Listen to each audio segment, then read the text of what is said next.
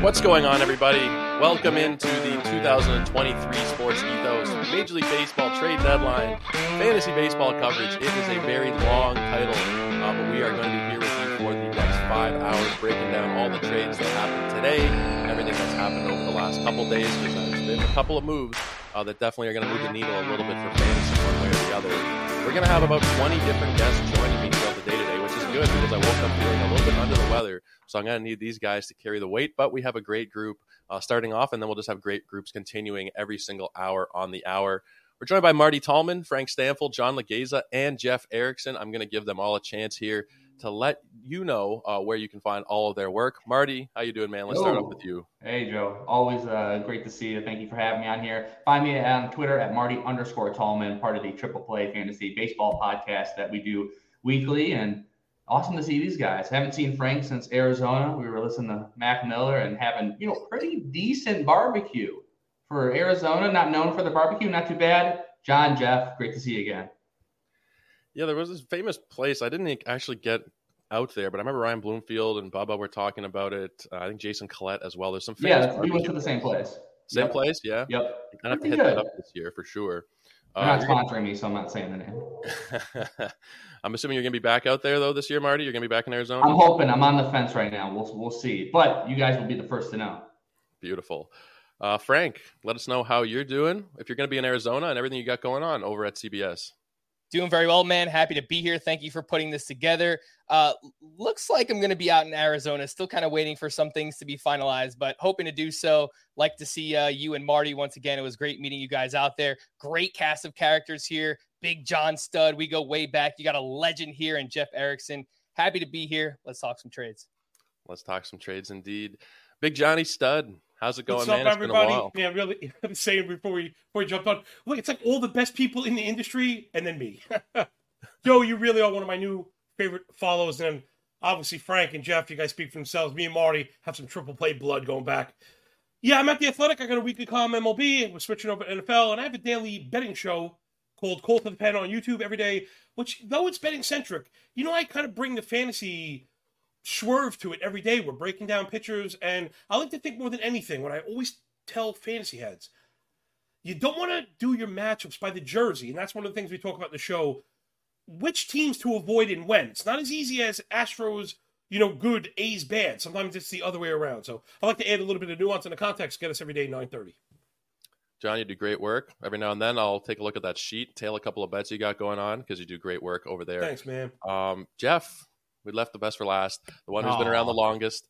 How you been? Oldest for last, at least. Uh, we got that going for us. But you know, Joe, remember when we did the Reds preview in the spring? Like, oh, this could be the, one of the very short uh, podcasts because there's not a whole lot of things to be optimistic about. Uh, things got a little different right now. Uh, life is good. Life is really good right now. Uh, Sam Ball is going to be the big difference maker here. I mean, it, that's uh, moving the needle a lot. But uh, I am so excited uh, just uh, to do this. This is super fun. Great room. Can't wait for first pitch in the fall. Uh, for people who don't know, we, we used to call it Shandler Fest. Many of us still do, but First Pitch Arizona is just the best three days you can spend in Arizona in November, watching uh, all these great prospects, talking fancy baseball, eating good food, playing poker, hang, hanging out, having a good time. It's just highly, highly recommend it. If you have never been, trust us. We are very inclusive. You want to come join us. I love having that. We we got a whole lot of new younger folks in the industry and not even in the industry coming to this event. Uh, so please come check it out. Yeah, absolutely. I'm going to be back down there again this year. Last year was my first time, and it was one of the best experiences I've ever had in life. You know, baseball specifically, but even just you know thinking about everything I've ever done. Uh, not a lot over these 25 years, but it's definitely one of the things that stands out to me uh, the most. You get to hang out with people, you get to have great food, like the guy said, have a few drinks, talk with your favorite analysts. You know, you're walking down the bar and you can just ask Derek Carty a question about his projections, and then Eno Sarris is going to be there a couple seconds later and ask him a question. It's it's very surreal especially for a young guy like myself. So definitely highest recommendations if you guys can make it out to Arizona in November. I think it's the second to the fifth. Uh, highest possible recommendations there. Now, I did want to talk to you guys about some of the trades that have happened over the last couple days, but there's actually something that broke just as we started going live here. Uh, San Diego is acquiring Rich Hill and Ji-Man Choi from the Pittsburgh Pirates. Does this mean anything for fantasy for you guys? Is this a situation where you know, Rich Hill, he's, he's been like serviceable in 15 teamers, I guess. But does this, you know, go into a better offense? Does this make him more of a shallow league guy for any of you? Uh, let's reverse the order here and start with you, Jeff. What do you think of this trade? I think the biggest indicator here is that that means that uh, Josh Hader's not going anywhere, and we're not going to see any of the other big name Padres. They lost another gut punch game to the Rockies last night. They they have somehow uh, divined the most unclutched team in the history of baseball. 0 10 in extra innings, couldn't score with the bases loaded, nobody out last night in extra innings. Just ridiculous ending. Uh, but uh, nonetheless, you look at the run differential, you look at the talent on the roster, you look at you know everything there that you expect them to still be there, and you know, they had a great weekend against the Rangers. So I'm kind of this, this is to me is the biggest indicator is okay. Yes, they're going to go for it. Maybe it suggests too that uh, they're not that confident in uh, you know healthy returns for the fifth spot in the rotation. So Rich Hill slots in there. Uh, they can mix and match a little bit with Ji-Man uh, to, in terms of platooning. Bottom part of that lineup can help a little bit there. It, it's little things on the margins that are trying to improve. I I, I, I applaud that, uh, but I, please keep Seth Lugo on that rotation. Yeah, he's been lights out. Uh, even had a decent start at Coors the other day, I believe, which is kind of in the rain, no less. I mean, yeah. you know, rain delay, and he throws seven innings. I mean, he's he's a stud. He's striking guys out like he never has before. He, he's he's a stud. Yeah, he's been great. I have him in a couple of leagues, and he's been just excellent for me. Uh, John, what are your thoughts on this trade? I mean, I'm not. Eh, Rich Hill doesn't really move the needle for me. In deeper leagues, though, uh, this is how you know you're playing too much NFBC. Ji-Man mm-hmm. Choi might be a viable like backup piece you know, if you can change your lineup on Monday and Friday like you can in deeper leagues, he's most likely going to take up that lion share DH thing they've been trying in San Diego so desperately that's failed. So I would imagine this is the sayonara tour for Matt Carpenter. But remember, Ji-Man Choi really notoriously very good splits. I remember I was into him for like draft champions for that reason. If you think you can get him for three, four, five games in a row against righties, career 809 OPS, 124 WRC plus. 460 slug, 350 OBP against righties. And we know San Diego offense should forget what Jeff said. It, it should allow him the opportunity to score some runs. So if you're really desperate at a CI spot, Ji-Man Choi could be okay, right? But other than that, I don't know. I'm not even sure. This I was joking before. This feels like uh, subtraction by addition with Rich Hill. Joe, you're muted. There we are, getting off to a great start here. Um, you know, like Jeff said, I think the indication is that they're not going to be selling off pieces. We saw all these crazy proposals. I don't know if you guys saw the hypothetical from somewhere that was like Blake Snell, Soto, and everybody going to Baltimore for Holliday and Kjerstad and everything. I don't think that's going to be happening, even on a smaller scale. I don't know if they're going to be selling off pieces as they're bringing in Rich Hill. Not that Rich Hill is a world beater, but just another addition uh, to a rotation that could use a little bit of help maybe at the back end, especially come October. Frank, uh, you have any more thoughts on this kind of on this trade? Is there anything really that's noteworthy here for fantasy? No, just echoing the same thoughts as John here. Maybe in a deeper league corner infield spot, Ji-Man Choi, if you're struggling for power. I do think we probably see some playing time go down for one or both of Gary Sanchez and Luis Campusano. Those guys have been sharing catcher and DH duty. So Seems like uh, the strong side platoon will go to Ji-Man Choi there. Rich Hill in deeper leagues as a streamer, the right matchup, but uh, some win potential here with the San Diego Padres, but don't really think it moves the needle much. Got to point out one thing. Seeing Jeff on the bottom here, uh, the, his cat hopped onto the screen. I feel like I'm right at home because fantasy baseball today, Chris Towers and his cats are always jumping on screen and all this kind of crazy stuff. So love it. Love seeing it. You love animal interaction on the show. I had Paul Sporer on one time, and we had to take a pause to let his dog out. I love those kind of things. Uh, they're just kind of you know. Show I almost muted and blanked the screen for a second so I could toss the cat out, but I thought it was more organic just to leave her in. Yeah, we don't need to get the PETA people onto us this early in the broadcast. Uh, Marty, do you have any thoughts on this trade, or have we covered no, it? Everyone's nailed it. Um, he was for Rich Hill. He was, uh, you know, a DC fifty. Somebody I would only put in if I'm super desperate at this point. I guess there's a little bit of boost because he's in San Diego, but G and Ji-Man Choi, no thanks. Both of these, no thank you. Yeah, I, I don't think it's a massive, especially if you're you know a 10, 12 team league player. Uh, this trade doesn't really going to do much for you. Uh, question here from Keith in the chat, who is our director of content here at Sports Ethos. Are the Cubbies really going for it? And if they are, what in the world are they going for? It's a decent question. I don't know how competitive they are going to be in the National League. I don't know if Jeimer Candelario is going to necessarily move the needle. As much as I like the move, uh, it kind of just shows, maybe in a similar vein to the Padres, that they're just going to be kind of competitive. They're not going to be selling off assets. They already said they're not going to trade Bellinger. I don't know what they're going for. I don't think that they're a team that's nearly strong enough to compete in the postseason. We've seen Stroman have the wheels kind of fall off recently as well. I don't know that there's going to be much trade value there. And on the other side, I don't know that there's going to be actual real life value if they keep him because, I mean, he's just been awful. Uh, you guys have any thoughts on what the Cubs are doing here? Let's reverse the order again. Marty, what are the Cubs doing? Is there any chance that they can actually compete this year? No, I think they're doing the fake the fake buy-in. You know, they're like, you know, we tried. See, we got Candelario, Candelario. You know, we added some people, but they're not going fully in to actually do something. And I think that's that's perfectly fine. It's enough to keep you know the, the fans at bay a little bit. Um, but you know, they're not selling off anything. Now with uh, Candelario, I'm worried about his overall fantasy impact going to the Cubs. Um, now, obviously, the a little bit of an upgrade in the lineup, but I'm really worried about decreased plate appearances, which is crucial for him. He's in Washington 403 of his 419 plate appearances. He batted either second through fifth in the lineup. So any majority of those were at uh, in the third spot. So I think he's going to slide in probably sixth, seventh, or eighth in that lineup, and I, it's going to kill all that you know the the ability of him to get those counting stats over the last few months. So I'm worried. I don't think the Cubs are really doing anything, and I think it's a downgrade for uh, Mr. Candyman. Yeah, I mean, there's a bit of a trade off, right? You want a better lineup, but batting farther down in that lineup. Maybe he does miss the odd day here and there where he wouldn't have in Washington just because there's a deeper roster around him. Uh, Frank, what are your thoughts on the Cubs in general and the Candelario trade? Yeah, they're three and a half games out of the wild card. I, I think what Marty mentioned there is the fans. I think this is a move to kind of appease the fan base and kind of let them know that you know we're out there, we're listening, we're kind of we're making some fringy type moves here. I think it's a good real life move. Candelario has been a great player. Uh, the Statcast numbers, expected numbers say he's kind of played over his head this year, so maybe some regression there coming for uh, Jeimer Candelario. But you look at the pitching staff. You mentioned Stroman. I think it's his last seven starts. He has an ERA at nine on the nose, so he's really kind of fallen off. Justin Steele has been lights out, but you know Kyle Hendricks is fine. I just I don't think this is a pitching staff that can really make much noise in the postseason. The lineup is pretty pesky. I'll give them that. It's been an awesome bounce back season for Cody Bellinger, but I, I just don't think that there is enough collectively for this team to really make a strong run into the postseason. Yeah, I agree. John, what are your thoughts on this?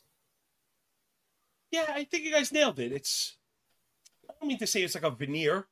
The, the, first of all, the Cubs are red red hot right now, so it makes sense that they would at least say, let's let's try and kindle the fire and see what's going on. Because I think to everything, the, all the points people are making about appeasing the fans is an element of that, but especially when you're playing well. I mean, right now, you know, I always have my eyeball on kind of the all the different minutia of it, all the different waves. Right now, Cubs, check it out. This is the last 500 plate appearances. The Cubs are number one in doubles, steals, runs, average, OBP, OPS, WOBA, and WRC plus. Last 500 plate appearances. As a collective, the Cubs are like an all star right now. So I think it might have just been a matter of bad timing. And I think Candelario is a pretty good player. He's actually upped the fly ball rate. And if you know where I was going, I'm like the pull power obsessed guy. That's where we've seen. Uh, again, it's it not that it's the counter, but to me, it's been the rational counter to what Frank was saying that at least I found when we're looking at players that seem to be underperforming Savant, a lot of the times it's because they're elevating pulled fly balls, right? They're they're pulling their elevated balls. What I mean to say, we've seen Carolina Candelario do that, but the environment in Washington is also really good. So I think it's a step down for him. But as far as the Cubs, you might as well go for it. That division, not to knock our Reds, Jeff but they're just okay, right? They're they're they're extremely streaky. Right now, it looks like the Reds are getting ready to take off again on offense, but we've seen a very ugly kind of underbelly there. It's really anybody's game in the Central. Why not go for it? To Marty's point about Stroman, man, you got to hope he gets it right. I think he lost all value right now. Really tough after that start. So you might as well just push, right? You might as well push forward. Uh, Alzolay's been brilliant. Bellinger's been brilliant. So I guess you have to strike while the iron is hot, but I don't expect him to really do much more. Yeah, I I don't know that there really is that much for them to do. Who are they going to be paying up to acquire at this point? And I think, like you guys have said, well, you got to find losers like the Yankees. they're not serious. The Cubs, uh, maybe in their own heads, they might think they are, but I think we can all kind of see that they're not going to be a serious contender. Uh, Jeff, what are your thoughts on the whole situation? And I'll pose another additional question here with Marcus Stroman. Is he a drop for you in a lot of leagues at this point? People were talking a couple weeks ago about how you know he's going to get Cy Young votes, and now at this point, I'm getting questions every day about dropping him. So, what are your thoughts on the Cubs in general and Stroman? I'd hard hard to knock a guy that got knocked around by the Red Hot Reds. First of all, our Reds. Um, but no, but seriously, uh, one of the overriding stories of this trade deadline is the pulling back of names from an already thin market. No Ohtani, no no Snell, now no Stroman. None of these guys are available. You know, the Reds still need pitching. The Braves need another pitcher. The, the Rays probably still need another starter, but they're not. What what quantity is out there? Jack Flaherty, is that it? That's pretty much the list. I feel like at, at this point in time, there'll be you know Verlander obviously is a big name, but the Reds aren't trading for him, so we can move on from that one there. Um, you know, the other uh, implication here is with the addition of Candelario, it, they're going to extract Wisdom and Mancini from the lineup, even though uh, Wisdom's stats over the last 21 days have been pretty sweet whenever he has been in there. But, uh, you know, it's just they just don't have the room for him. I, you know, I know Cubs fans are just clamoring to get Mancini out of there. So that might be something that you'll see a little bit more frequently happen. Uh, I, I am uh, you know, it's it's wondering. You know, John was mentioning the Reds are slumping. Yeah, it was all uh, you know, Corbin Burnes and Freddie Peralta induced. Everything they played them three different series in the last three weeks. They're done with the Brewers at least, thank God. Um, you know, I just you know the Brewers just have owned the Reds this year, eleven and three, uh, or ten and three against them, if I recall correctly. But uh, yeah, I, I do think that it's going to be interesting to see the Cubs make this a last last push. I mean, they're the one team. If you look at run differential at all, as one one small indicator, they're the strongest team in the division. You know, and it's not the Reds, it's not the Brewers. You may look at the roster and argue otherwise in the run record, but uh, the win loss record. But you know, this is a team that probably deserved to try for it. And that's saying the Padres came to the same conclusion, looking at what they have and what they've been doing so far. Yeah, uh, it's been it's been fun to watch, and I think from a Cubs fan perspective, like Keith is, you see them make a move, and maybe you think the door's open for some more stuff. I just don't really know what else there really is out there for them to realistically go for. So I think that maybe they'll make another small move or two, but nothing that's going to really put them head and shoulders above the rest of everybody else. Um, it's interesting thing that you mentioned there with the Reds and the Brewers. I saw a tweet yesterday. I can't remember who it was about Elly De La Cruz and how against every other team he's batting above 300. And then the Brewers have him batting sub 200, and they've really taken care of him. I don't know what it is the Brewers have done. Maybe it's just like you said, running into hot Corbin Burnes and Freddie Peralta. Uh, but they are the only team that seems to have been able to, you know, keep the lid on what Elly De La Cruz has done so far this year. Uh, I got a couple of questions here in the chat. Thoughts on the Jays acquiring Hicks relative to fantasy? Short term, I think he has some value while Romano is out, and if there is potentially something more serious wrong with Romano, then we'll probably see Hicks get more of the run but I don't think it's even set in stone necessarily that he'd get every single save opportunity ahead of a guy like Erik Swanson. Uh, maybe even Yimi Garcia gets mixed in there. I could see it being kind of a committee if Romano does, you know, knock on wood, have to miss time. I think realistically, it's probably not going to be too long for Romano. He'll be back and he'll have the role, and then everybody else will kind of just revert to their old roles. But Jeff, what are your thoughts here uh, on Jordan Hicks? Is he somebody that's going to be worth rostering in the long term? I mean, I suppose it comes down to Jordan Romano, but do you think that the Jays would just give him the reins full time as the closer? Should Romano have to miss a lot of time? I don't know for sure, but in an area you've seen like the the thin rule that we have to pick from on the waiver wire for starting pitching. I think a pivot here is just to get good relievers that have you know high high Ks. Maybe they get a win, they get a save here and there. I think that's another way to go, and you don't get your ratios destroyed. Uh, last year I had a really good uh, NFBC season. This year I'm having a disaster of a season, and one of the big things that's a difference is I can't keep seven or eight starting pitchers healthy and rolling and pitching well. Uh, last year, I, I went like two months without having to stream one starter, and it felt so nice. This year, every week, I'm like, oh, really? I'm going to go after this guy? No, no. But he's got he's got two starts, but one of them is against the the Rockies and Coors. Uh, I might still do it because the Rockies are in the corner eating paste. I mean, I don't know. Maybe maybe you get lucky, you get Seth Lugo, but usually you're getting someone much much worse. I, I think uh, uh, one of the things I think I need to look at a little closer next year is alternatives to trying you know for roster management. Um, and that means a guy like Jordan Hicks, even if he's not closing, maybe he's still a roster. You're muted, Joe. I try, you know, this is going to be because I woke up feeling not great today, and this is going to be uh, hopefully not too many of those. I apologize there, guys. Well, it's all right. You only got a six hour show. It's fine. Yeah, it's only six hours. We'll be okay here. The one day of the year I got to wake up with a sore throat, not feeling well, but there you are. Uh, John, what are your thoughts on the Blue Jays and the Jordan Hicks bullpen situation? jealous, mad, sour, bitter, angry. You know, no. All kidding aside, this is how you win. This is how you win. Right. This is how you win. Because again, it is partly the Yankee model. Everyone, we yeah, we lol. The Yankees are in last place, but they are five games over 500. People wonder how because the bullpen closes games out. You know, like it's the pitching right now is so poor that you don't realize that if you can get those last nine or 12 outs, you're going to win games. Hicks has been excellent. He's still throwing that 100 mile an hour power sinker and he tunnels it with the four seamer. So you either get the sinker at 101 all the way down or the fastball all the way up and, and it ride. He's got beautiful shape on it. It's a great move by them. Whether or not Romano is down, I think he's a continue. He's a fill in. He's a 1v1 fill in or an excellent contingency plan. And again, we all know how to win playoff games, cutting the game down, right? Again, that old when the Yankees were good, they used to cut the game down. They used to think of baseball games. All right, Mariano makes eight innings, and Wetteland is seven, and this guy is six. And now you're getting right. If with Romano and Hicks, you're down to a seven inning game against the Jays. Swanson might even be considered one of those types. So the Blue Jays are very serious right now, and you can expect that late inning luck the Padres are not finding to probably find its way into the lap of the Blue Jays. I love this move for them. I guess if Hicks is available, you should. I'm rolling him out with confidence just because we never know where injuries are going to lead us. I know the Romano thing doesn't seem serious, and I'm not trying to doomcast any kind of serious injury. But all right, we've seen guys sneeze and go back to the IL. I would never, you know, laugh in the face of saves this year. Something Jeff was talking about earlier this week they've become so seemingly impossible to add, right? This year, oh, every closer is healthy and good. They're impossible to add. So if you get a chance at somebody that at least could be a temporary closer for what's an ace ball club, you got to go for it. So I'd be I'd be going pretty aggressively after Hicks. I don't know where it goes after in two weeks though.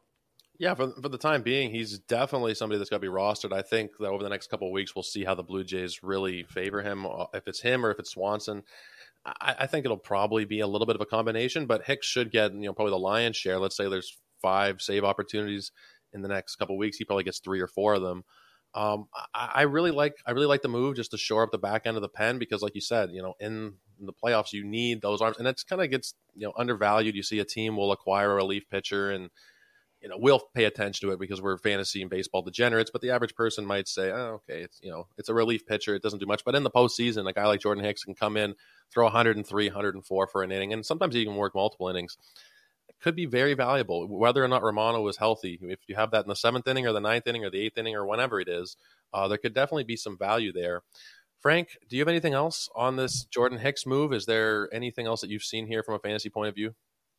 No, I think these guys pretty much hit on it. I, I picked up Erik Swanson this past weekend, so I'm kind of hoping it's not Jordan Hicks because yeah. I had Jordan Romano in my main event league, and you know, all of a sudden the the closer landscape is kind of changing with injuries, and I lost AJ Puk, so I think people are kind of desperate right now. And uh, my guess is it's probably Hicks and Swanson kind of splitting for now. And if Romano has to miss extended time, then I think Hicks might kind of take over there. But the hope for now is that it's you know close to a minimum stay on the IL for for Jordan Romano with that back injury. Uh, but yeah, if you held on to Jordan Hicks, if you picked him up when he was the closer for the Cardinals, I, I would say just hold for now and let's see where it goes.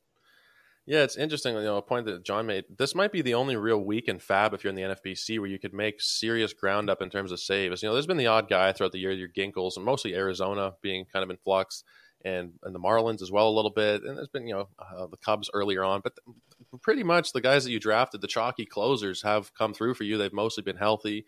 Uh, they've mostly, you know, produced. There's been the odd, you know, Ryan Helsley who hasn't, you know, he's been hurt and didn't produce that well, and maybe you drafted early and got Edwin Diaz for the most part, those early closers have panned out. If you're somebody who needed saves, this is kind of the week for you to be doing it. You're going after your Gregory Santos or a couple different names. Another guy uh, that we got a question on in a second we're going to talk about. But Marty, before we move on to a new topic, do you have any thoughts on the whole Hicks, Blue Jays, Romano situation? Well, just the closing landscape in general. This is the first time I can remember in a long time where that's been true. Where most of the closers that you drafted, you know, they've stayed pretty much healthy and they still have a role um, day in day out. So that's shout out to that because that uh, I hate spending all my FAAB trying to chase saves for three, four months. That's brutal. Um, Hicks, uh, save plus holds leagues. Yes, a lot of people do play those leagues. He's going to be an elite option here moving forward. I love the K percentage, but the walk percentage does does kind of worry me a little bit. 12.5% at this point. Um, it was a little bit higher last year, so he's prone to the blow up. So I, I think Romano is going to remain, you know, the the old trusted vet in the back of that pen. Um, he's going to be an elite setup option once, once Romano gets back. Yeah, that's kind of the worst case scenario. I think best case scenario if you're a Hicks owner. I'm a Blue Jays fan, so I don't want to see Romano miss time. But if you are a Hicks owner, uh, you want to see him slide into that role. And I think even for the time being, if you're you know looking for short term saves, whether it's head to head or roto, uh, he's somebody you can pick up now for the time being.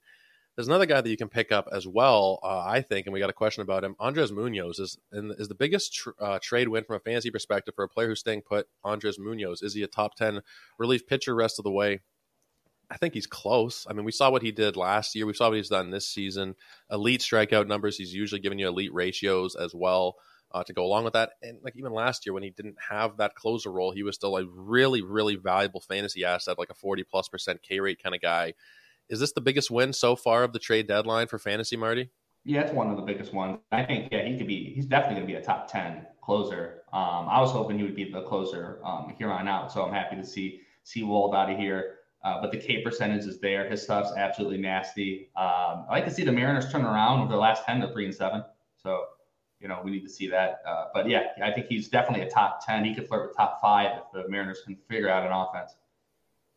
Yeah, he was a follow up question from the same guy. Uh, Holmes, Hicks, and Munoz. I guess how would you rank them? Um, see, yeah, Munoz first for sure. Um, Hicks, Holmes.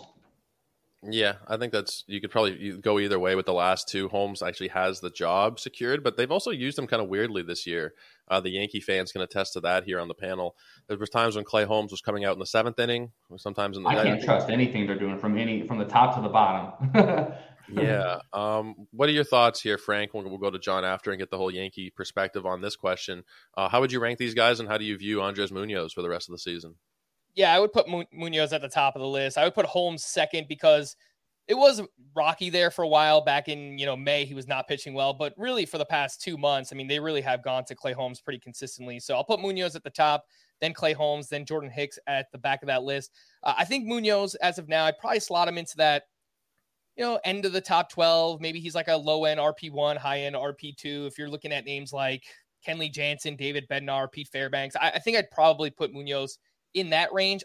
I don't think that it's 100% that he is just a clear cut closer. I think he probably should be based on stuff, but I tweeted about this yesterday and I had Mariners fans in the mentions telling me, watch out for Justin Topa, watch out for Matt Brash. There's a chance that they go with a committee approach, which we have seen at times with the Mariners in the past. I hope they don't do that. If they just give Munoz free reign, he probably is like a top 12, top 10 closer rest of season.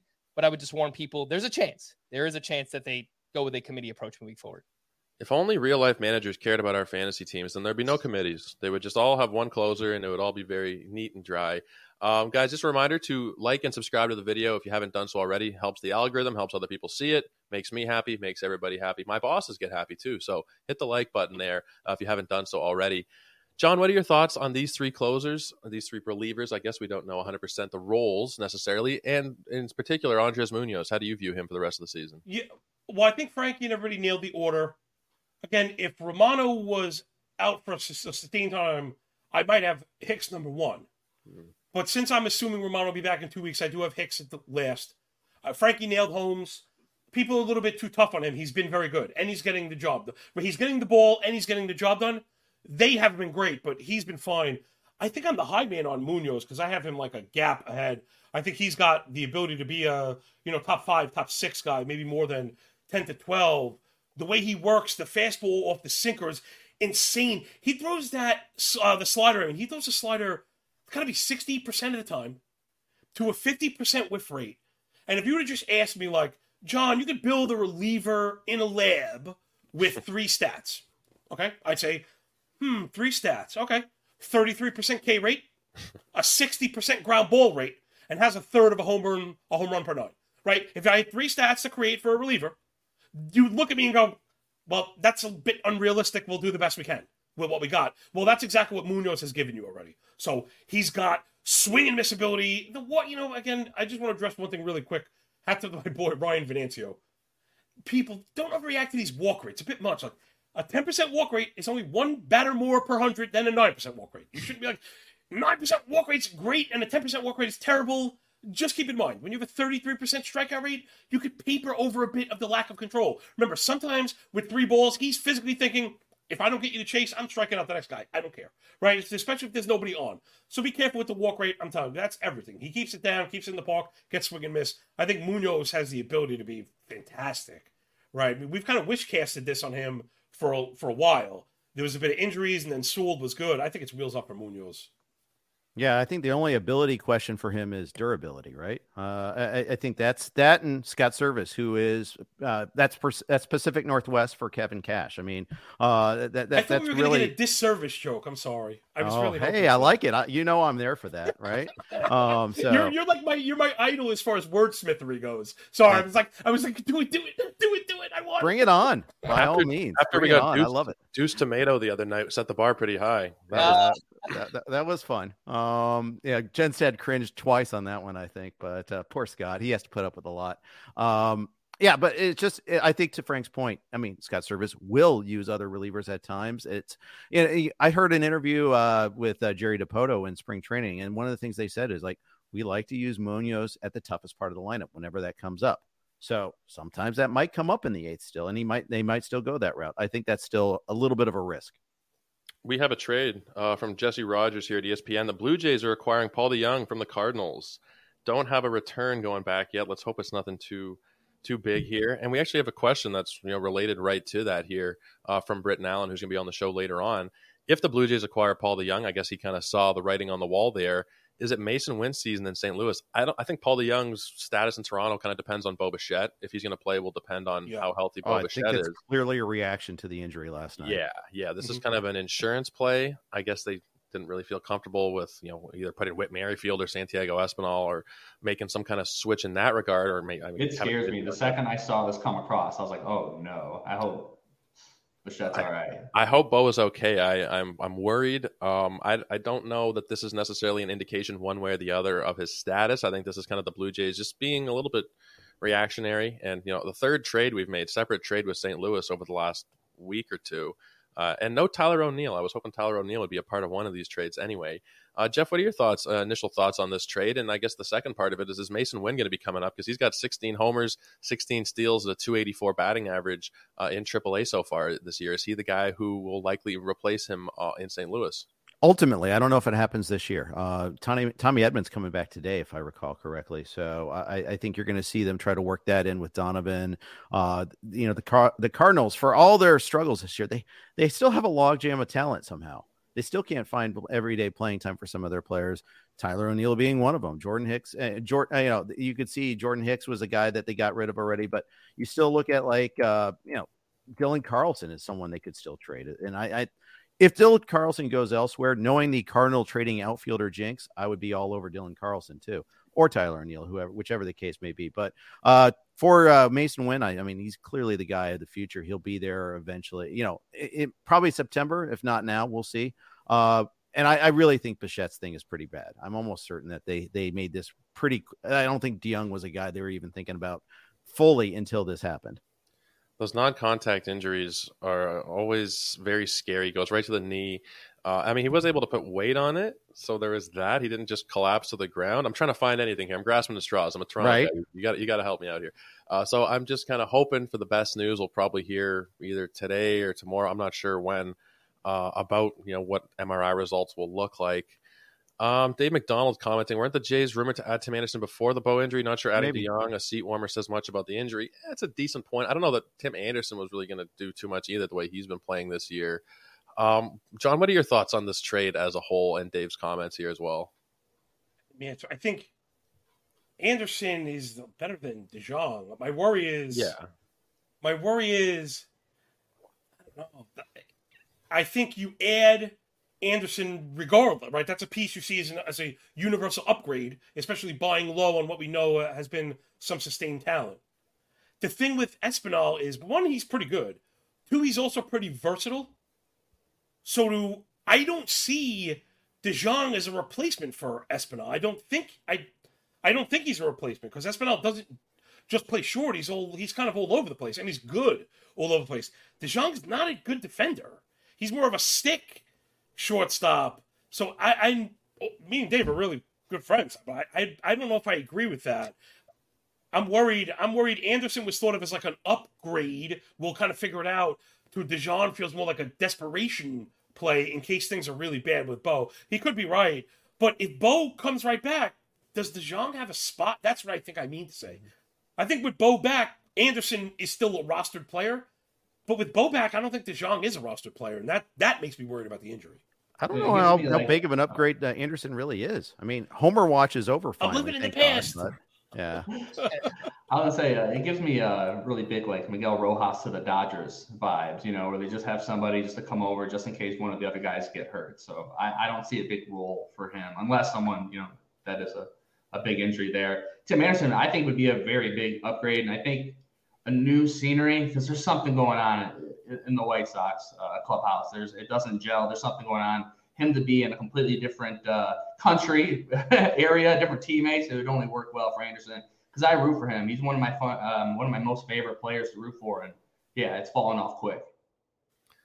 What this might do maybe is lead to Cavan Biggio being sent down or DFA'd or something finally, because I just don't think that he is a really a proper major league player at this point. Maybe it's Jordan Luplow who goes down.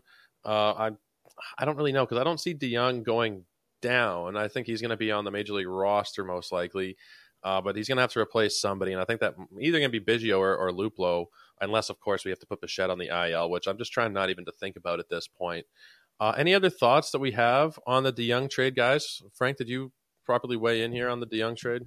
Yeah, I pulled up his career splits just to see if maybe this is a short side platoon situation with Brandon Belt. And in his career, Paul DeJong batting 266, 822 OPS, 129 WRC plus against left-handed pitching. So I think that might be a natural fit here. Short side platoon with Brandon Belt. Uh, that's the optimistic view, assuming everything is good with Bo Bichette. Again, this could be insurance. I guess we'll find out you know, over the next couple hours, the next couple days, what's going on with Bo Bichette. The point on Masyn Winn, I don't know how aggressive the Cardinals will be to call him up. They don't really have much incentive. They're not really playing much for the rest of this season. I think, if anything, maybe we see him up in September the same way that a Gunnar Henderson or Corbin Carroll was called up last year. Keep those plate appearances down. He has rookie eligibility for next year. He can compete for rookie of the year. But I mean, he is one of the hottest prospects in baseball right now. 359 batting average, eight home runs, 1177 OPS uh, in the month of July down at AAA. So he has been awesome. I think if anything, we see Masyn Winn in September with the Cardinals. Yeah, like you said, they're not really playing for anything. Burn a year of eligibility, service time. Uh, probably doesn't make too much sense. It's funny though when you look at the Cardinals' offensive statistics, a lot a lot of it comes down to their pitching, uh, a lot of their struggles. Because I, I, was kind of surprised, and I tweeted out not too long ago. They rank seventh in hits per game, eighth in batting average, sixth in on base, seventh in OPS. They're fifth in home runs. Their offense has been, you know, top ten in a lot of those big categories. And then if you look at the pitching, they're bottom five in, in almost everything. Uh, so maybe the offense, you know, they don't see the need to do anything regardless, but the offense has already kind of worked don't need to add Masyn Winn for what would be, you know, just burning a year of service time essentially at this point. Uh, Britton Allen with a comment on Marty's shirt. It is banging, apparently. Uh, it, is, it is a cool shirt, though, Marty. What's going on there with that shirt? Yeah, you know, uh, wore the uh, the old Sunday's best. You know, for you, Joe. Sunday's best on Tuesday just for me. I appreciate it, Marty. uh, just a reminder again, guys, if you haven't already, like and subscribe to the channel. We're going to be here until 6 p.m. And then if you're, you know, just popping in and out throughout the day, you guys can get this, of course, later on YouTube, and then it'll be out on the podcast feed as well. Uh, well, we have a little bit of a break in terms of the breaking news. As I wait, hold on, Joe. I didn't see. I'm seeing now the the return on the Rich Hill trade was Jackson was Jackson Wolf. Yep, that's a pretty good get for Pittsburgh.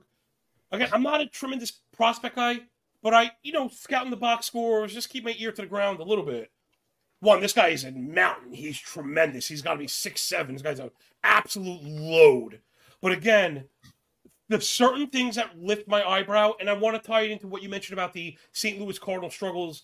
This is one of the W's I am taking this year. Again, I'm having a I don't I shouldn't say too loud. Have a fantastic fantasy season. I just I want I need to soft land some of these wins, get myself in the main event before I start talking any kind of smack. But one of the W's that I am taking that again I think we can impose on people going forward, right, is contact pitching. I saw that telegraph they were going to be hurting. Right, we we even extended it to very good pitchers like Sandy Alcantara could be hurt with the shift and more contact, raised batting average, raised BABIP, plus steals, increased runs.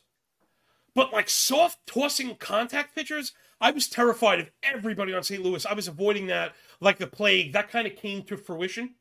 And now the time back just to Jackson Wolf, This guy has had like stops in the minor leagues with a 30% K rate, single digit walk rate, one home run per nine. You know what I mean? Again, simplest stats sometimes. Keep it simple, stupid.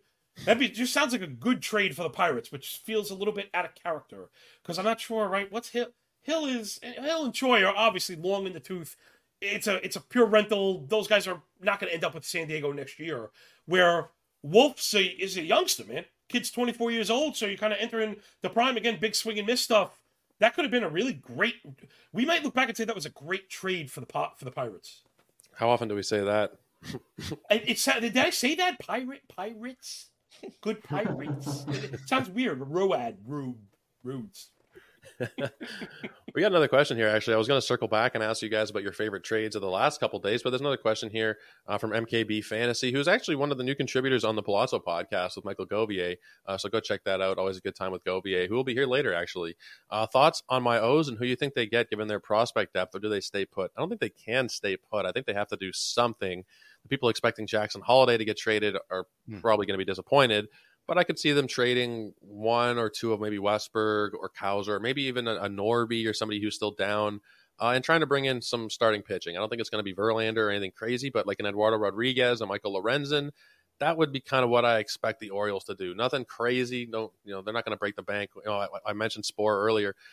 We were talking about trade potential a couple weeks ago, and maybe the Orioles, if they really wanted to, could have gone for Ohtani if they had put out you know three or four of their top prospects. That ship has sailed at this point. I think that they're probably just going to be going for some starting pitching depth. What are your thoughts, though? Let's start with uh, whose turn is it now at this point? Is it Jeff? sure, why not?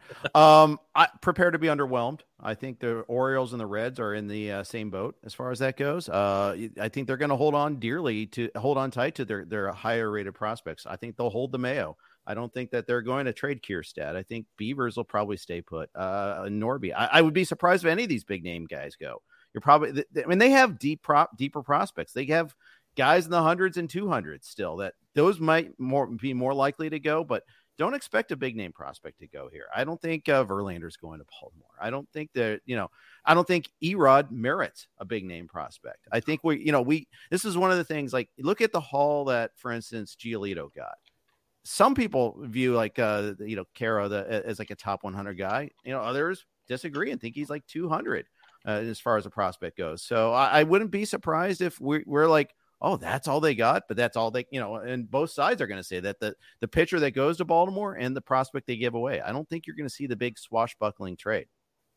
Would be fun. I mean, the trade that's suggested in the chat here, you know, a couple of prospects for Dylan Cease it might make sense for both teams, but like the guy's saying, I don't see the White Sox doing that. I don't know that I see the Orioles necessarily paying up for a Cease.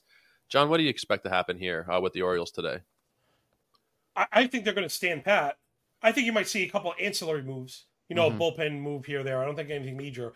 The thing I've been really scratching my chin over was the usage of these of the prospects. So both Cowser and Westburg are both first round picks generally when they get the call, they get at least a run. And I feel like neither one of them has gotten a, a good enough chance to really get going. And I wonder if this is indecision or if this was the plan. Right, generally not the plan. Let's bring up our first rounder and have him sit five times next week.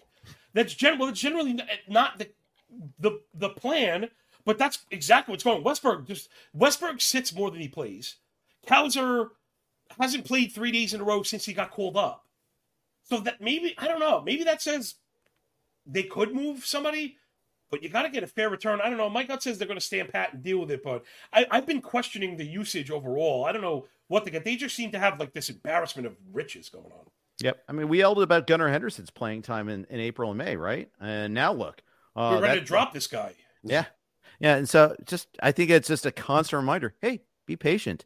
You know, we I, I, think some people were saying it's it, you know Elly De La Cruz can't hit lefties after 30 plate appearances. Like, come on, guys, let's slow this down a little bit here. Yeah, I think that the Orioles might have a surplus of prospects to the point where they probably should make a trade. I don't know that they're going to have room for.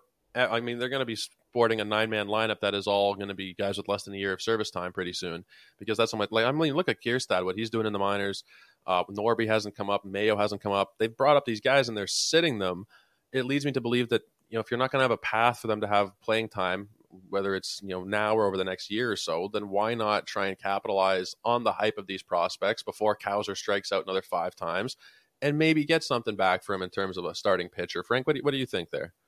I think that makes a ton of sense. I, I think if they really wanted to go in for it this year, which by all indications, I mean, they have a fantastic team. The bullpen is awesome. The lineup has played very well. They're all kind of gelling together right now. They need a frontline starter. It feels like Justin Verlander makes so much sense. I don't think that they're going to wind up doing that. Uh, and they don't have to force it because again, they have this embarrassment of riches and all these prospects coming. Maybe they wait till the offseason and they make a big move. That's probably not what Orioles fans want to hear because they're like, hey, let's kind of let's go for this. This team is playing really well so far this season. You know, the weird part about the Cowser situation and Westburg and, and John, I agree with you. You know, I want these prospects to come up and play.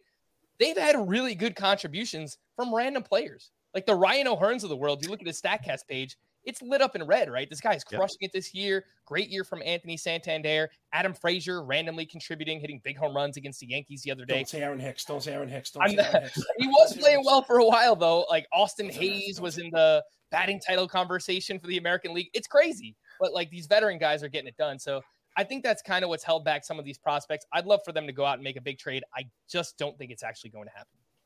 Marty, what do you see happening today with Baltimore? Uh, top end, and I this is one of the things I, I always question is the the motivation of the front office. Like, is this the type of front office that really does want to win? I don't know if there's more than a handful of those front offices in baseball, other than the bottom line. I think that rules everything. So, to, if they're very lucky and they do everything right, Eduardo Rodriguez, I think would be their prime, you know, the best they can do. Um, I think they'll hold steady though. Good fit. I just don't know. Like, it would make the fan base happy, probably uh, Rodriguez or Lorenzen, but they're both guys who are you know been pitching over their heads this year. If we're being honest, you know, mm-hmm. I don't know that you're going to be trusting them as the first guy out in a playoff series. Although I guess the alternative is you know Dean Kremer, Kyle Gibson, Grayson Rodriguez. They, Bruce they Zimmermann is back this week. Did you know that? I just saw that now. Yeah, uh, Bruce Zimmermann is lined for a two-stepper. Yeah. Yeah. Whatever happened to John Means too? I honestly just remembered him now. Is he, he had a hurt? great half that a couple years ago. Also, is he still out? Is he still hurt? I guess still on is. the sixty day. Yeah, still on yeah. the sixty day. I think he's starting up rehab in, in August here. They're they're hoping for a September return. So yeah, maybe that would just be another they need, they need another arm. Pitching. Erik uh, Bedard's going to be the big ad. Erik Bedard, one of the best Canadians uh, that I grew up watching. Definitely a good shout out there. Uh, this one will surprise me if anything comes to fruition from it. But Mark Feinsand apparently reporting that teams are calling on Logan Gilbert. I can't see Logan Gilbert getting moved. You know, he's saying what would they want back? Jordan Walker? Uh, probably, yeah. I, that I could be someone Baltimore could go for. Logan Gilbert, because yeah. it gets him somewhere now. It gets him somewhere for the future. He has four years left. Um, yeah, I mean that would be that would be. I think I could see Baltimore. They're one of the few teams that could do it. That, that makes that makes a ton of sense. That, that really does. I mean, in terms of the prospects that we just you know wax poetic about how many names the Orioles have, it just that make that's a perfect fit if they wanted to go after Gilbert. So, what would the package look like in your eyes if it is going to be a Gilbert trade? It's probably one of those front end names like a Cowser and a Westburg, and maybe a lesser prospect somewhere in there. I don't like a Joey Ortiz. I look again. I'm I'm not a prospect guru. That's kind of what yeah. I think it would be, but probably a front end name and, and another like ancillary prospect. John, what do you think about this? Do you think there's any chance that Seattle actually moves Gilbert? I'm leaning no. I don't know if they'll do it. That's a great trade, though, right? Yeah. You know, they often say when both sides feel like they've lost, you, you probably made a good deal, right? You should, uh, you want to walk away from a trade feeling like you killed them, but it's the stuff we talk about. You got to be fair. I, Frank feels like I don't know if Frankie's asking for that. I don't know if I'm going there. I feel like Westburg or Cowser both again first round prospects. You're talking about a decade of contributions. I don't know if I would want to go to both of them, but that's the kind of stuff that gets you Gilbert, and he's the kind of guy that would move the needle. He's got some great stuff, man. I was really high on him. I really thought we knocked him without not the game log people. I, I remember tweeting this. Was, I think it was somewhere between 25 and 33% of his starts last year were either Yankees when they were good, Boston, Toronto, and Houston. He really had a tough go, and he was very good. So with a lowered competition, I mean, yeah, I think Gilbert's great. Man, that'd be a great move. If I was Baltimore, I would absolutely do it.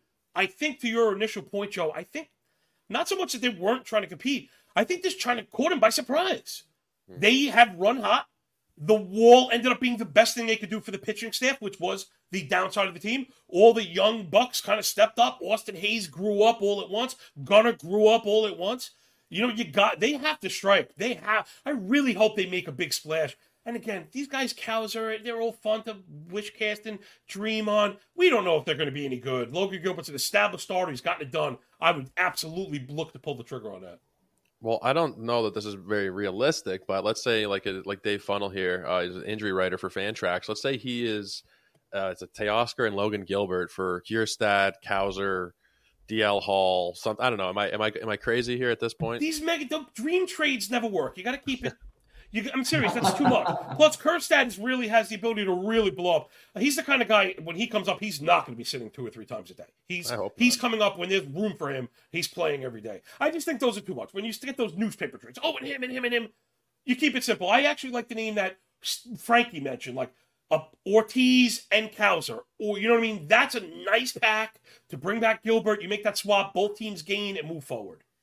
Jeff, what do you expect to happen here today? with the, with yeah. Logan Gilbert? Anything?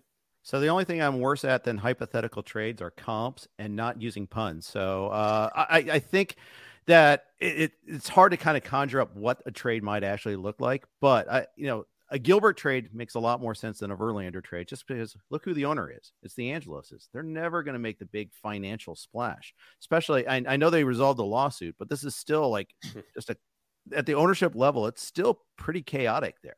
So I don't think you're going to get approval to do a big a big trade like that. So I think yeah, the Gilbert one, uh, angle makes more sense. Frankly, I'd be shocked if Seattle does it. I mean, I think this is something they still can build around. Um, and I, I, I wouldn't want to do it. I mean, yeah, they're taking a call. Hey, you, you want to talk about Logan Gilbert? Yeah, sure. Let's talk about him. Okay, done. Okay, nice talk. Let's go. Um, I, I think it's going to be more like that. I don't really think it happens, but then again, I'm a cynic. I, I think it's kind of late in the game unless they've had the you know the framework for this built up for a while and now the reports just coming out. I think it's kind of late in the day for something like this to happen. It's kind of a mm-hmm. big trade, like you said, for the Mariners to actually approve on such short notice for a guy like Gilbert who is probably going to be, you know, it's so hard to even rank the the Mariners rotation, but between Castillo, uh, Kirby, and, and Gilbert, there, you're looking at a three headed monster for a long time. I don't know that they want to break that up necessarily. I know that they're kind of doing the soft sell thing with Sewald, but that's not like a full blown no. uh, tear down by any means. I think mm-hmm. they're just kind of retooling. I don't know that trading Logan Gilbert really sets you up for success over the next couple of seasons, considering how strong he has been. Like John mentioned, last year he got screwed by the schedule. He was still really good. This year he's still been uh, he's not an elite pitcher, but he's a you know a solidly a top 25, 30 pitcher at worst, I think. Uh, trading him, and I again, I view everything from a fantasy point of view, so maybe real life it's slightly different. But I don't think it makes a hell of a lot of sense to trade him unless Baltimore is saying, okay, take Jackson Holliday, which they're not going to do. What uh, about maybe, like uh, Bryce Miller, maybe Bryan Woo, one of those guys, mix mm-hmm. those guys in instead. Yeah, I just don't see uh, a trade today that's going to involve Logan Gilbert. Uh, but it would be fun. It would definitely be fun if something like that does happen. Uh, appreciate the kind words uh, from Mike here in the chat. I do want to give you guys a chance because we're approaching the top of the hour, uh, just to remind everybody once again all the great work you guys have going on and where you can be found. Uh, let's start with you, Jeff. Well, it's Talk Too Much Tuesday for me. Uh, I'm going to be doing the the pod uh, with Fred Zinkie today, right at the close of the trade deadline, 6 p.m. Eastern, 3 p.m. Pacific. Uh, I've got Sirius XM tonight. Uh, going to have James Anderson on. We're going to go over a lot of the prospects dealt, in addition some football talk too. Uh, that's from 8 to 10 p.m. Eastern. So uh, we'll be doing that. And Of course, check out all of our work at RotoWire. RotoWire.com slash pod can get you a peek behind the paywall. Yeah, absolutely. Go and check out everything that RotoWire has going on. Uh, John, let us know where you can be found, man. Thanks so much, man. I had a blast. At John Laghezza on Twitter, the app formerly known as X. Oh, the app formerly known as Twitter.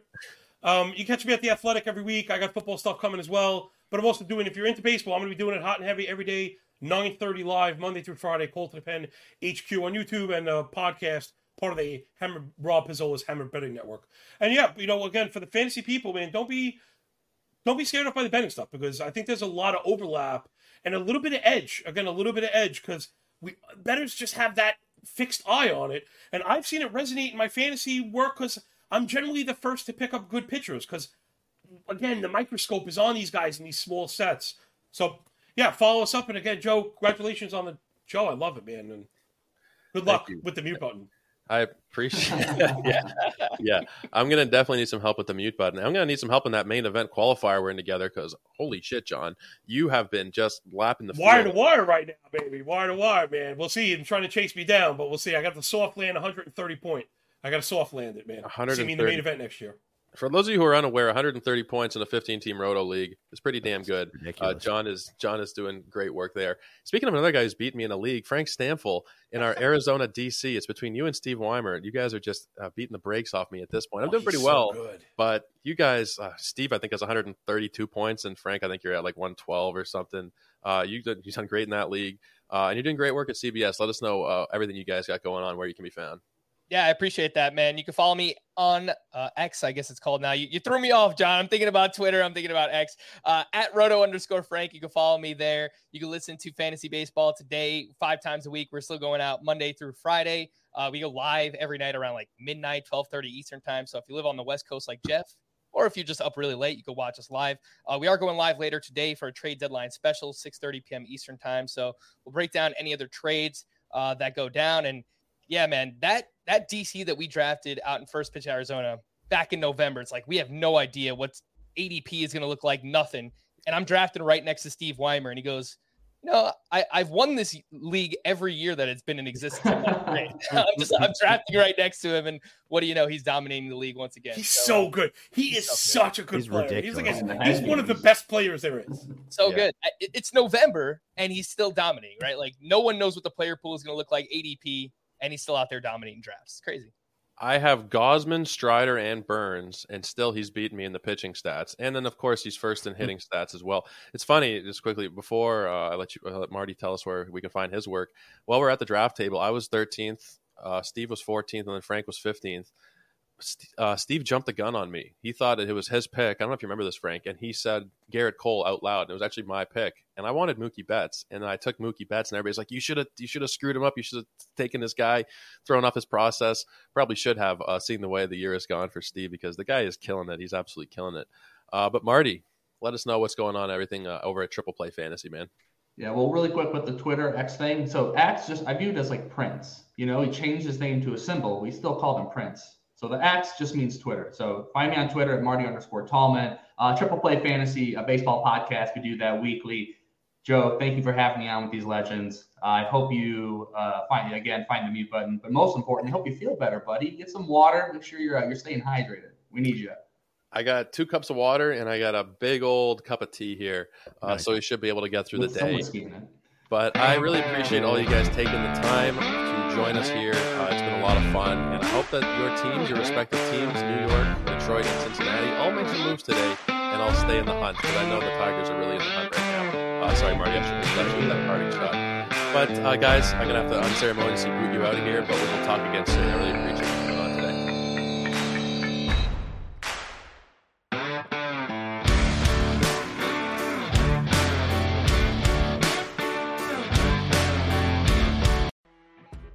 You know, when you're listening to a true crime story that has an unbelievable plot twist that makes you stop in your tracks? That's what our podcast, People Are the Worst, brings you with each episode. I'm Rachel. And I'm Rebecca. We're identical twins who love true crime cases that make you say, didn't see that coming, and we hate the people responsible for them. Listen to People Are the Worst now on Apple, Spotify, or wherever you get your podcasts.